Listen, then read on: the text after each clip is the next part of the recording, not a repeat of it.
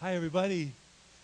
You know, the psalmist writes in Psalms one hundred fifty, verse six, "Let everything that has breath praise the Lord." Let everything.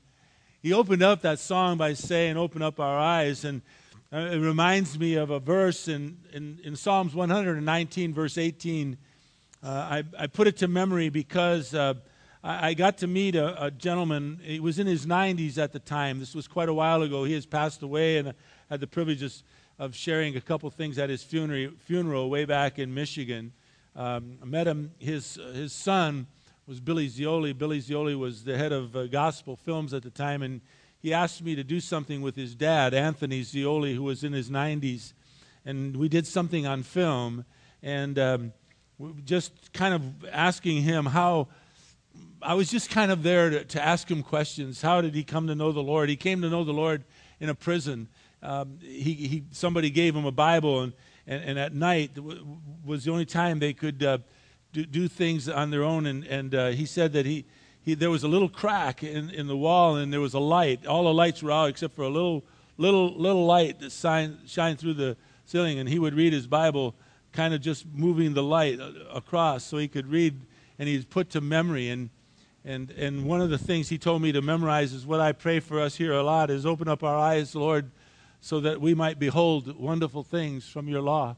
Psalms one hundred nineteen, verse eighteen, I, I quote it to you often just so that... Uh, It would be something that we would want to do, want to see what God has to say to us, not so much what we want to say, not so much what I want to say, which goes right in line with with the message where we're at today in, in, in First Timothy chapter three. If you would, in your Bibles, would you please turn with me to First Timothy chapter three? I would be remiss if I not did not say what a great job Rob uh, Selleck did last week. I was here in this service. Um, yes, thank you. I wonder if he's here to hear that. We've got to pass this along to him. We've got to tell him that uh, that was uh, a nice response. Thank you for that, because he is really gifted. He is a really a, a gifted speaker. He spoke out of First Peter chapter four. I, I remember it. Kind of looked at it when I got home again in chapter seven, uh, chapter four, verses seven through eleven, talking about prayer and love and the utterances of God and, and how we are to serve. It was just one of those great messages that that that. Uh, we have a chance to hear and, and to respond to, and I just enjoyed it so much. I wanted to tell you that how much I love this church, and I love the young people in our church. In fact, if you were not at Third Friday, and I know sometimes we can't come to everything. It's, it's hard. As a matter of fact, that again is part of our message today. But but if you can come, I, I want you to know that the Third Fridays is such a special evening. We we gather together. This particular past Friday was one of the best times I've ever had in church. I, I got to sit with my wife. We ate a little bit. We have a potluck and, and got to meet some new friends and new people and, and, and just just the whole of the evening. And then Anthony and, and, and his group kind of led us in worship. And it was just a, a spectacular time. And I would really encourage you to come if you, if you can. It, it is such a wonderful, wonderful blessing. Um, and uh, I just... Uh, we ta- we spoke of, uh, actually, we just introduced First John. That was kind of my responsibility at Third Friday, and, and kind of talked about what is what is the purpose of, of First John. And we, we talked that, that John says um, that, that we write these things. He says in the first chapter of First John, chapter one, verse four, "These things we write so that your joy may be made complete." And we talked about having complete joy and having uh, no one steal your joy, having the, the joy that you can keep, and that is your decision to keep it. And we, we talked about how in Ephesus at that time, when when when John wrote First John, that they were they were losing they were losing that joy. They were slipping away, and the reason they were slipping away is they were about the third generation. The their their grandparents lived at the time of Paul, and and that excitement, that passion that. that Paul brought to a community was was kind of waning, and, and they became blasé about their faith. And, and that is exactly where we are right now in First Timothy. Paul wrote this letter to Timothy because the church at Ephesus was starting to drift away from the basics and the truth of their faith. And, and so Paul is encouraging Timothy not to do that. As a matter of fact, the Lord wrote, in, in the book of Revelation, the last book that I think we're going to study next. I think we're going to go into the book of Revelation as we, we choose for our next book to study. And in the second chapter, the fourth verse, our Lord says this about the church at Ephesus. He says, He says, "This one thing I have against you, that you have lost your what? Your first love. Your love is waning." And that's what is happening at, at this church in Ephesus. As we study this right now, they are drifting away. They are kind of um, blasé about their faith. And, and none of us want to get that way. That that is no way to live our Christian life. Our our Christian life ought to be, I mean, we ought to, above all people, be the ones with the most joy. I spoke about the joy, and I, I mentioned, and I've mentioned it to you before. I have a friend that when he calls me, the first thing he'll usually say to me is, "Has anybody stolen your joy, John?" Well, of all things, I mentioned that Friday and Saturday. I'm minding my own business, sitting at home, and the phone rings. And then, and and my my friend's name is Dan, and his wife's name is Carol. And I had just talking with, talked to Dan and Cassie, my son and daughter. They're up in Olympia, and today, thirty, fifty-five minutes ago, they had their very first church service up in Olympia, Washington. Oh, I'm going to tell them you applauded.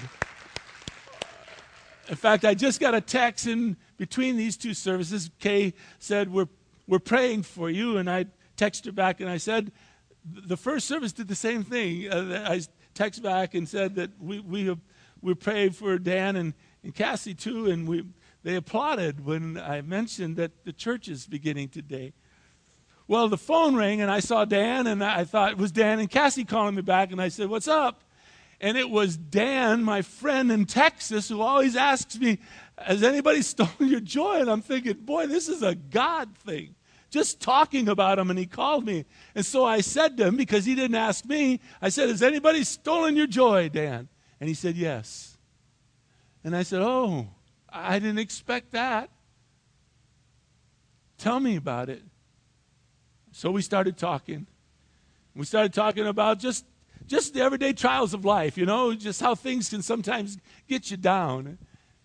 So I invited him to come and stay with us, come and Come and live with me for a while. Come bring Carol. He says, "You won't believe this. J D, our, my oldest, you won't tell me what grade you think J D's in." I said, "Well, he's got to be getting close to starting high school." He said, "Oh, yeah, he's first year in college." I said, "Oh, we're getting old, man. We're getting old." He's much younger than me. He's he's like old, my son. But I said, "We're getting old, Dan. We're getting old." And and we started talking about, reminiscing about how God has blessed our lives and how God has blessed him. His middle daughter, Austin, had a terrible brain, serious brain, uh, something was wrong, and and and it and, and, and got healed, and they rose all kinds of money for it. And in fact, Dan and his daughter Austin was on television in New York on one of the Good Morning shows or something. And I remember we reminisced about that, and I asked her how's she doing. He said she's a she's a setter on her volleyball team. She she's doing great. And I says, "Man, you should have your joy over that."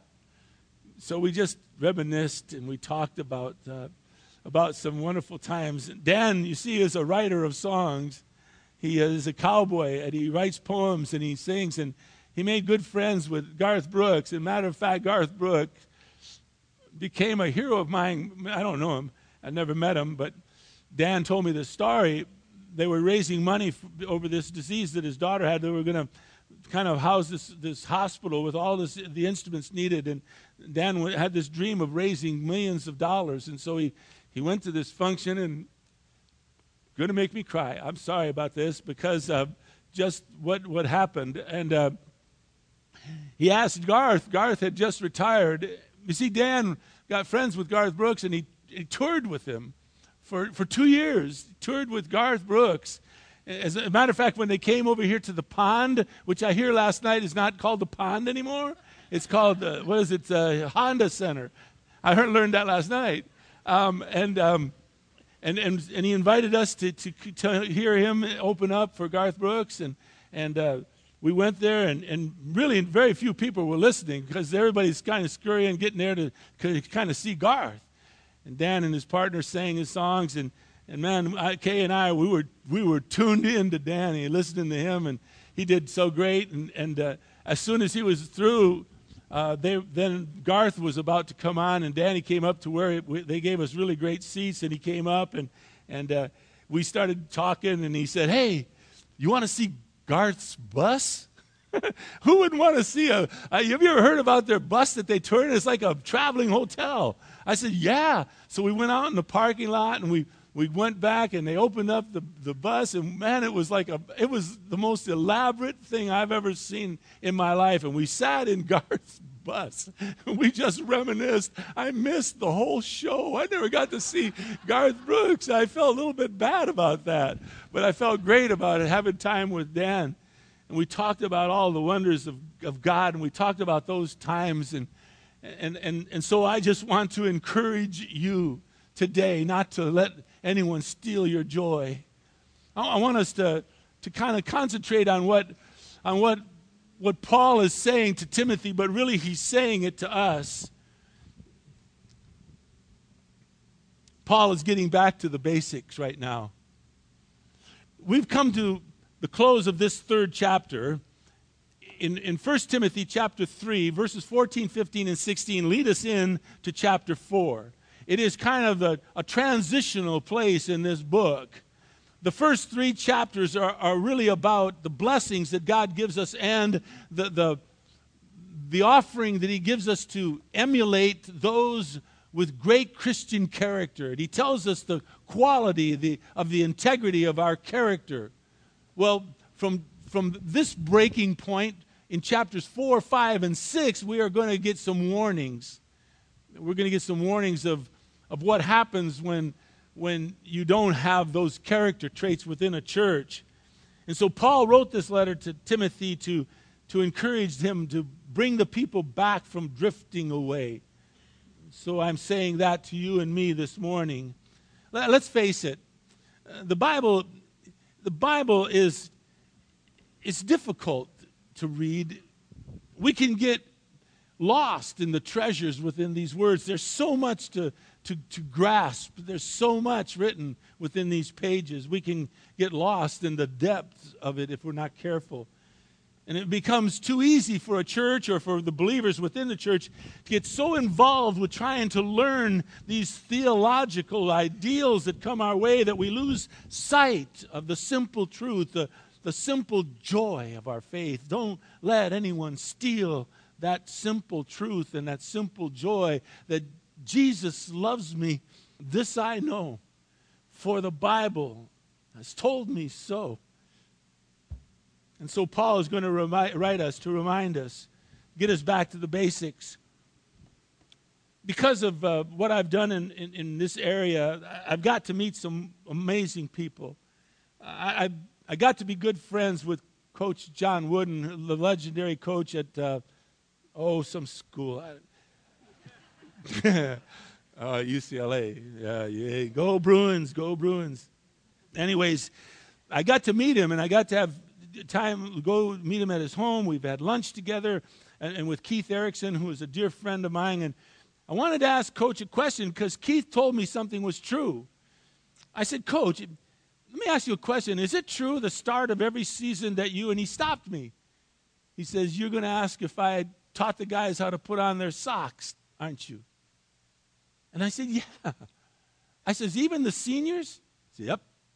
He said, "I'd have them sit down on the floor, and I'd have them take off their gym shoes, I'd have them take off their socks, and I'd say, 'Okay, guys, here's how you put on your socks.'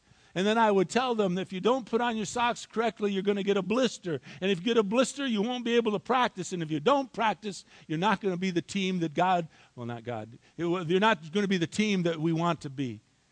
You've got to know how to put on your socks and put on your shoes and tie your shoelaces properly." And I thought, wow, that's pretty basic.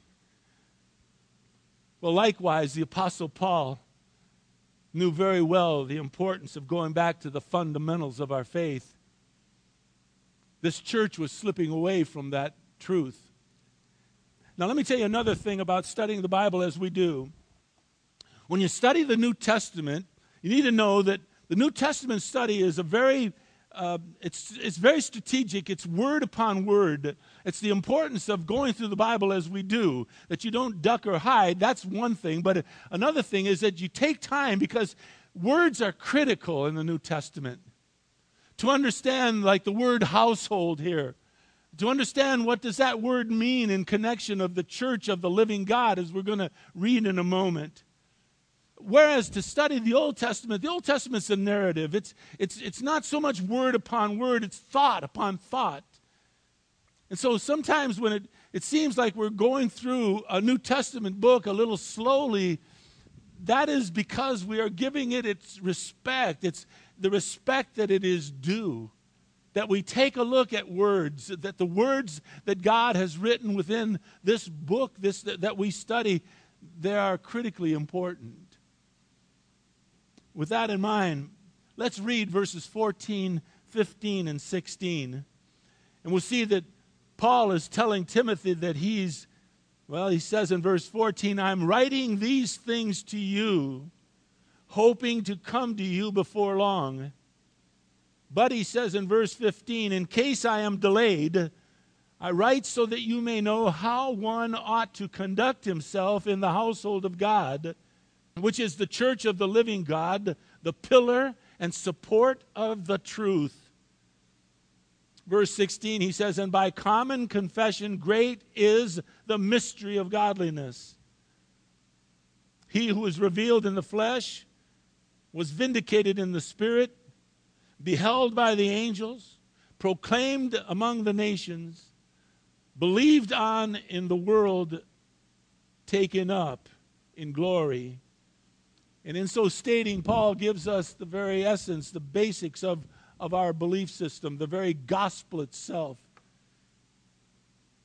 But before we get into that, let's take a look at, at this writing so that we might know how we ought to conduct ourselves in the household of God, which is the church of the living God, the pillar and supporter of the truth. You know, folks, there is nothing more important for a church to gather together than for you and me to get to know and to comprehend what is the truth. And you and I do not have any right to, to tinker with God's truth. It's critical that you and I know it. It'll help you and me to not lose our joy. It will help you and me to hold true to our faith, to not drift away from the things of God. Let's pray before we get into this very, very critically important message. Father, please open up our eyes so that we might behold wonderful things from your law, so that we might get a glimpse of your precious Son, Jesus Christ, so that we might understand him more, more deeply. Father, we, we love you, and we express that love to you by our faith and our trust in your Son, Jesus Christ. And so, Father, we want to get to know more about you, so that it might be important in our own lives to just be the, the men, the women, the young people that you've called us to be. And how can we ever understand or comprehend that unless we understand what you're saying to us? And so open up our eyes, please, dear Lord. Allow us to behold wonderful things from your law, please, dear Lord. Move me aside, Father, please. I pray that often and almost every week, Father, and I You know well, I mean that from the depth of my soul. I, I would prefer that the people not hear from me. I believe with all of my heart, dear Father, that if, if we could feel and sense that we are hearing from your heart, these truths will be much more important to each and every single one of us. They won't be someone that, something that comes from just a speaker, but that we might have the privilege, if you would so desire, dear Father, that we would hear from your heart this morning. Bless us, Father. More importantly, let us be a blessing to you, dear Father. I pray in Jesus' precious name. Amen. Paul t- penned this letter to Timothy because the church at Ephesus was starting to drift away. They were drifting away from the basic truths of their faith. And so they, just like you and I, we need to be reminded of these truths from time to time, like, like Coach Wooden would do. We need to know how to put on our socks so that we don't get blisters. These three verses are a turning point from, from chapters one, two, and three to, to move on to chapters four, five, and six. In fact, verse sixteen moves well with chapter four, verse one. But let's begin with verse fourteen this morning. Paul says in verse fourteen that he hopes to come back. He says, look, I'm writing these things to you, hoping to come to you, Timothy, before too long. In other words, he says, I want to come to you. But whether Paul ever made it back to Ephesus, we don't know for sure. No commentary could tell us for certain that Paul made it back to Ephesus. So he says in verse fifteen, in case I, I, I'm delayed, I want to write this to you. I want to write these things to you, Timothy, so that you might know how one ought to conduct himself in the household of God, which is the church of the living God, the pillar and the support of the truth. And so Paul gets to Timothy so that Timothy would hear the point of his letter, how we, the believers in Jesus Christ, how we are to conduct ourselves in the household of God. Now, Timothy, as you and I well know by now, is a, is a book about church order. It's order from the pastors, how they're to act, the elders, how they're to act, uh, the, the deacons, how they are to act. In other words, what are their quality traits?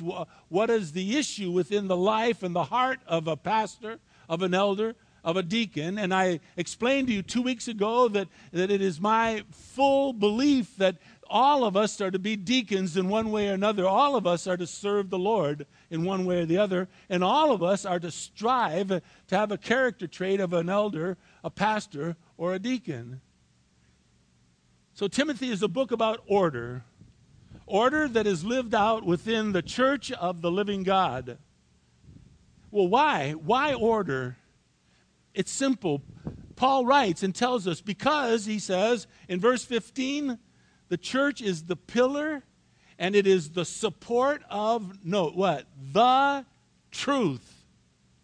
Now, pillar, pillar in the Greek means that which is foundational. When Paul is saying that the church is the pillar, he is saying we are the bedrock, if you would. We are the very support. We are the foundation of truth.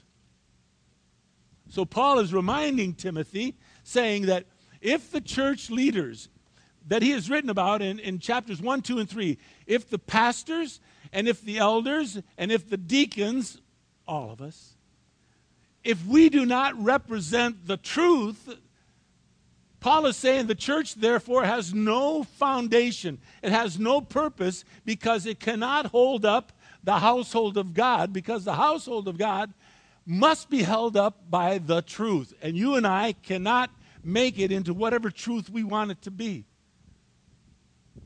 Therefore, Paul says to Timothy and to the church at Ephesus and to the church at the Rock Community Church in Yorba Linda, we are to conduct ourselves. That word conduct is A N A S T R E P H O in the Greek. It speaks of a consistent pattern of life.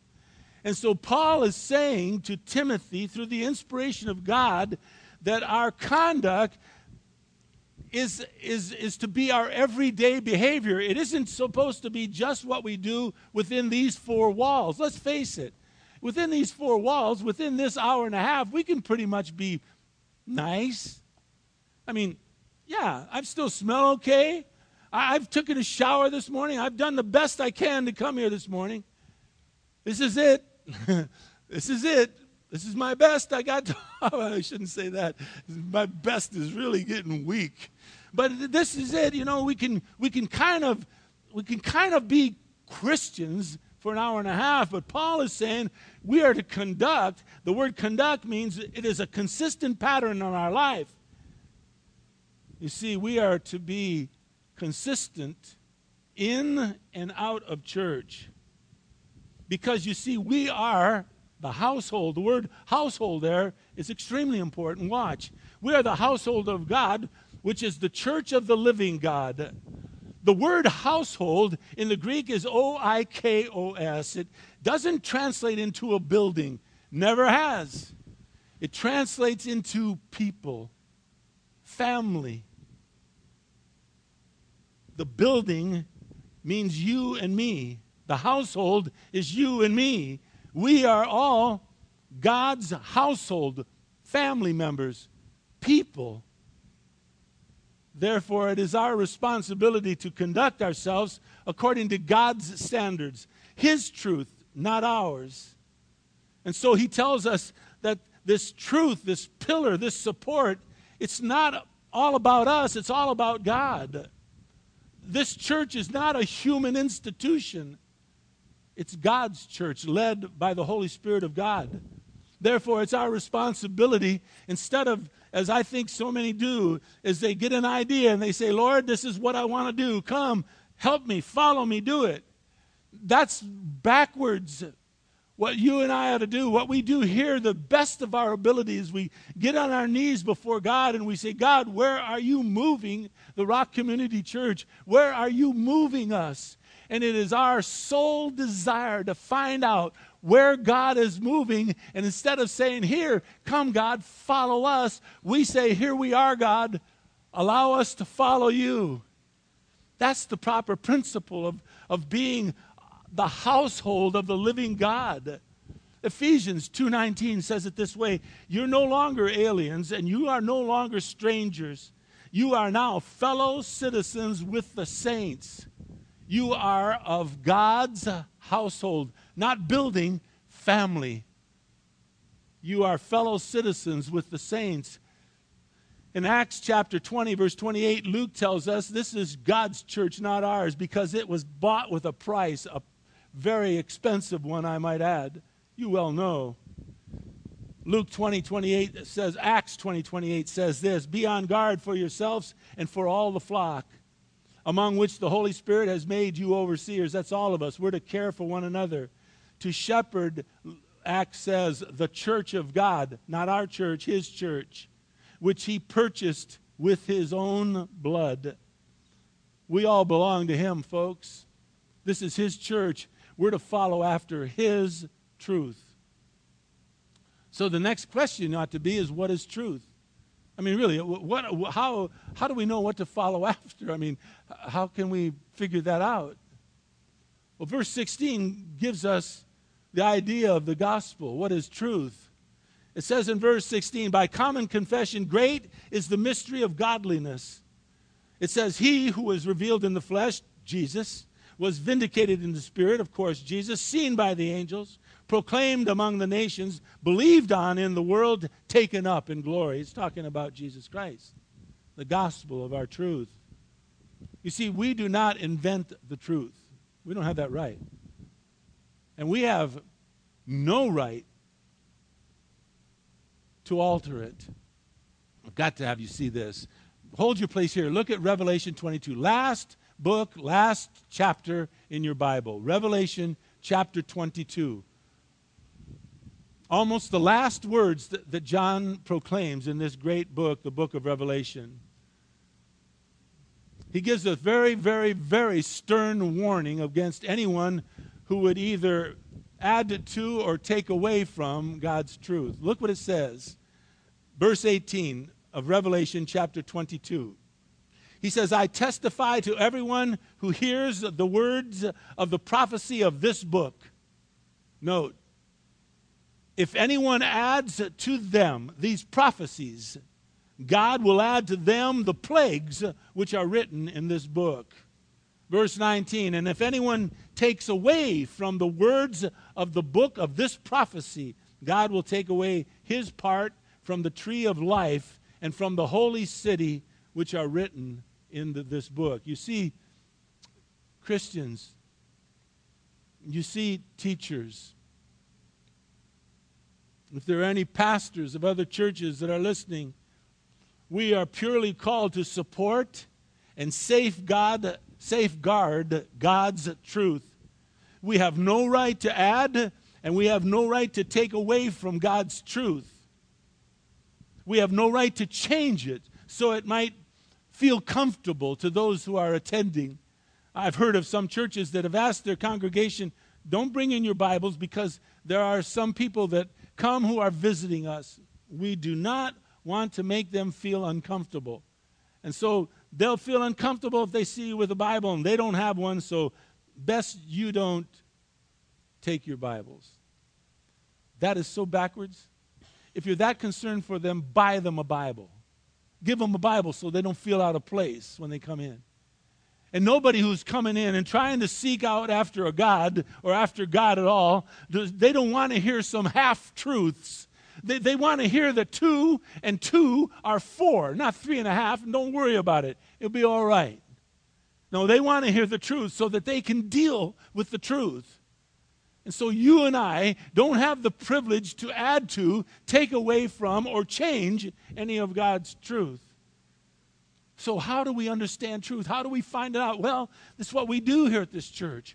We study the Bible line upon line, word after word, so that you and I can get a grasp of what, what truth is. We get a grasp of what First Timothy is by now. You've got a feeling for First Timothy by now. And if you go home and take a look at it on your own and kind of mull these things over in your own heart, you'll get an idea of what Timothy is trying to say. That's how we know truth. But let me share with you what, uh, what God gives us as some principles as following truth. It's all chronicled within these pages that we read, what we call the Bible, His truth. Would you please put up on the board these five things? Study, one, two, three, four, yeah. Study, memorize, meditate, obey, and proclaim. I think if you write these words down and if you write these verses down alongside of them, I think you'll start to comprehend how to better understand God's truth as we go through it. First one is to study. It's in Second Timothy chapter two, verse fifteen. Listen to it. If you're going to turn and look, I would encourage you to do so. I would, I would even encourage you to underline if you have a tendency to do that in your own Bibles. First, we are to study the Bible. Paul urged to Timothy in Second Timothy two fifteen, saying, be diligent to present yourself approved to God as a workman who does not need to be ashamed, handling accurately the word of truth. Now, if you think that was written just for Timothy, you are sadly mistaken. That, that verse is written to every single one of us. We're to be diligent. We are to be careful to present ourselves approved to God as a work person who doesn't need to be ashamed because we can handle accurately the word of truth. Now, all you might know is Jesus loves me. This I know, for the Bible told me so. That's enough for now. For now, you're to study that, comprehend that, handle accurately that, at least, as you build upon that truth. Study the Bible. Secondly, the psalmist in Psalms one nineteen, verse eleven, tells us it is critical for you and me to memorize God's word. Listen what the psalmist says in Psalms one nineteen, verse eleven. Thy word I have treasured in my heart, so that I may not, what? Sin against you, God. Thy word I've treasured, I've, I've put within my heart, I've memorized, so to speak, so that I might not sin against you. There's no greater, uh, what is the word I'm thinking? Something that would stop you than, than knowing the word of God, stop you from doing wrong, and than treasuring the word of God in your heart. So you're to study the word of God. You're to handle accurately the word of truth. You're to memorize the word of God. You're to treasure it in your heart so that you might not sin against God. And thirdly, you're to meditate upon the word of God. Boy, Joshua says it beautifully.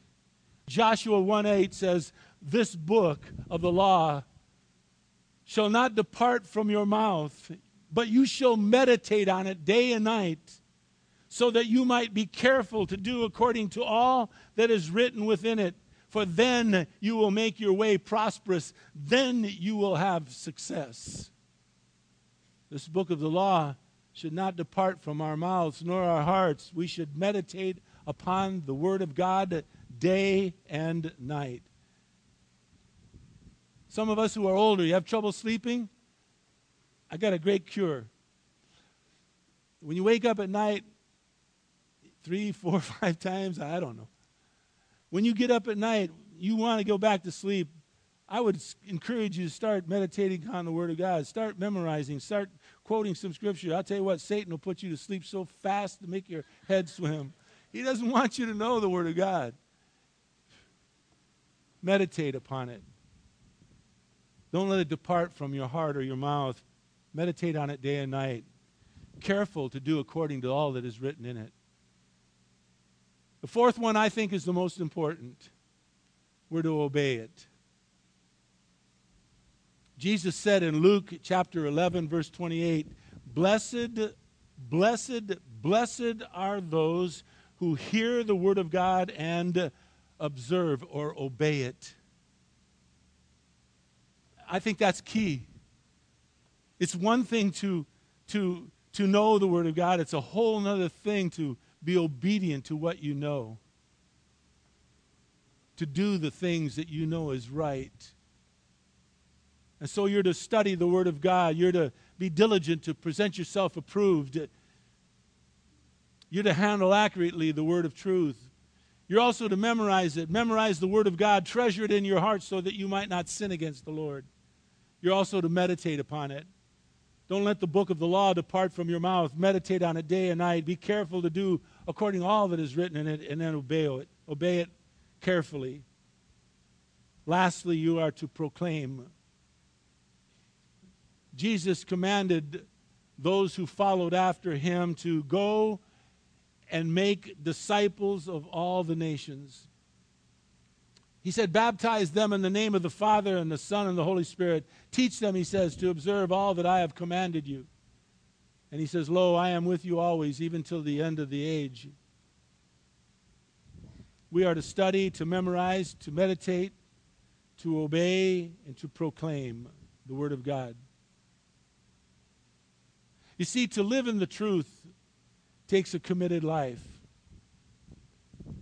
It takes someone who desires to make an effort to live for our Lord every single day, not just on Sundays, but every day. We are a people to conduct ourselves, to per- consistently live in this obedience of the Lord. There's no greater life. You want to have any, no one steal your joy? Practice these five things. You want to have a life that, that, that doesn't drift away, that stays true to your faith, and, and, and, and, and you just don't move away from the Lord. You just stay right on course. Then study, memorize, meditate, obey, and proclaim. Allow the Lord's word to permeate your heart. It is a sure-fired way of not letting anybody steal your joy. Father, what a privilege you have given us. You've given us the privilege of privileges, and that is to be a people who can know you, personally know you. Oh, we haven't seen you. We will someday. But Father God, you have given us the promises that one day we will be with you forever and ever and ever in a place called heaven, eternity. Lord, would you please bless us all as we go from here? Would you allow us to, to consider the, the truths that you have laid before us this morning? That we would be faithful, Father God, as a people, to study your word. Be diligent to do that. Let us be workmen who doesn't don't have to be ashamed. We can handle accurately your truth. Let us treasure these things in our hearts, dear Father, so that we would not sin against you. And let us not allow these things depart from our mouth and our hearts, so that we would meditate on them day and night, so that we would be careful to do according to all that is written. And Father, oh, let us be blessed by hearing and obeying. And lastly, Father, let us be a people who proclaim your good news to those that we come in contact with, making disciples of all people, baptizing them in the name of the Father and of the Son and the Holy Spirit. Lord, may I say to you what I say to you every single day. I love these people so much, Father. I am honored. I am privileged that you have allowed me to be a part of this church. I, I, I find that overwhelmingly kind of you, Father. And so I pray your blessings upon the people here, and I pray, even more importantly, that something that we get to do today might somehow, some way bless you in return. Maybe it's just a kind word to somebody. Maybe it's just, as you say, a, just a cold sip of water to someone. It doesn't have to be something great, but maybe it would be. Whatever, Father, may we bless you. Thank you so much for your kindness. In Jesus' precious name, amen. I love you all so much. Thank you for being here. Have a great, great day. Thanks for being here.